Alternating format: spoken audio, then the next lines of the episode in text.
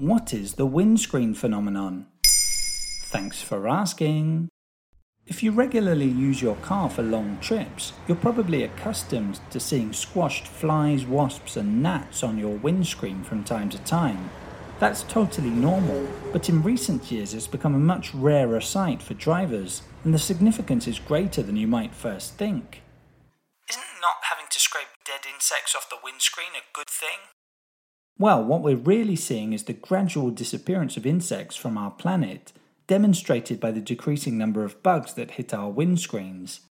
This is referred to as the windscreen phenomenon, and may be a cause for concern, as many scientists acknowledge. It was first reported in the British press in the early 2000s, with The Guardian calling it a worrying sign. But only in 2016 did researcher John Acorn dedicate an article to the windscreen phenomenon in the journal American Entomologist, under the title The Windshield Anecdote. Further coverage would follow in the mainstream press. How can we be so sure that insects are disappearing? Could it just be an impression? In fact, a study carried out in Denmark from 1997 to 2017 looked at the number of insects on cars using two sections of road in particular. By adjusting the results for variables such as temperature, time, date and wind speed, researchers found an 80% drop in the insect population.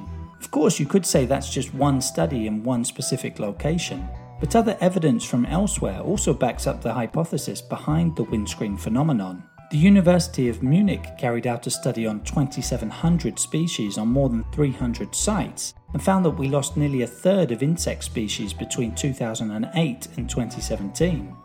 And Australian scientists have also carried out studies over the past 40 years and found that 40% of insect species are in decline. Over the years, many scientists have reached a similar conclusion. The global insect population is clearly diminishing. What's causing this decrease in insect population then? One of the largest causes is intensive agriculture, which modifies the natural habitat of insects. The use of pesticides and aggressive chemical agents threatens insect ecosystems and harms the population.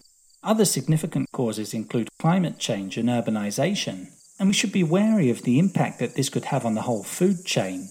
As the insect population decreases, animals that eat bugs to survive face a shortage and could starve to death.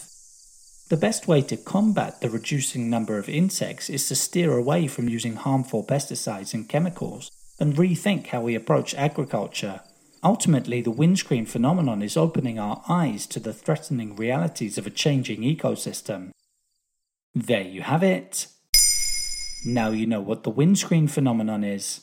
In under 3 minutes, we answer your questions and help you understand the true meaning behind the trends, concepts and acronyms that are making headlines. Listen along and you will really know for sure.